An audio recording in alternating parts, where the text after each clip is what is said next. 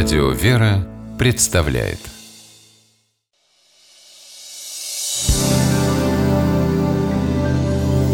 Первый источник О, привет, Саш. Привет. Где был? Звонил тебе пару раз, ты не взял трубку. Да, прости, роуминг. Ездил в родные места. Ух ты, знал бы с тобой поехал. Со школы дома не был, что видел, какие впечатления? Ты помнишь наш клуб? Ну, конечно. Заброшен. Ах ты. Речка заросла вся камышом Ой-ой-ой. Как все быстро пришло в упадок.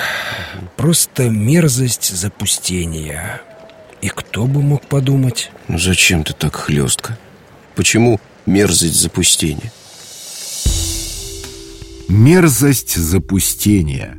Известное библейское изречение, которое есть и в Ветхом, и в Новом Заветах У евангелистов Матфея и Марка оно вписано в эсхатологическую речь Иисуса Христа Речь о последних временах существования мира В Евангелии от Матфея мы читаем когда же сидел он на горе Елеонской, то приступили к нему ученики наедине и спросили, «Скажи нам, когда это будет?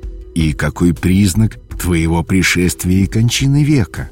Христос, ссылаясь на пророчество из книги пророка Даниила, говорит, «Итак, когда увидите мерзость запустения, реченную через пророка Даниила, стоящую на святом месте, читающий да разумеет, Тогда находящиеся в Иудее добегут в горы.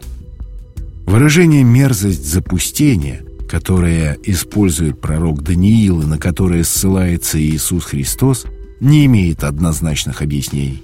Большинство толкователей Священного Писания понимали под мерзостью запустения статую языческого бога или изображение римского императора, которые были поставлены в Иерусалимском храме.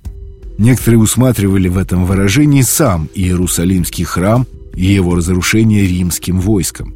Сам же Спаситель, предсказывая мерзость запустения, скорее всего использовал это выражение в общем смысле, имея в виду, что Иерусалим и храм его будет опустошен и станет пустыней.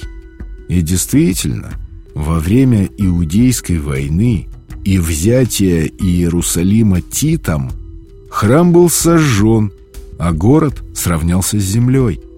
Иерусалим пал в сентябре 70-го года по Рождестве Христовом. И запустение, предсказанное Даниилом и повторенное Спасителем, сбылось. Выражение «мерзость запустения» означает разруху и заброшенность.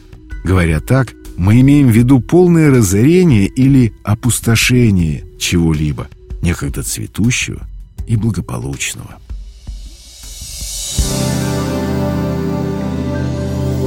Первый источник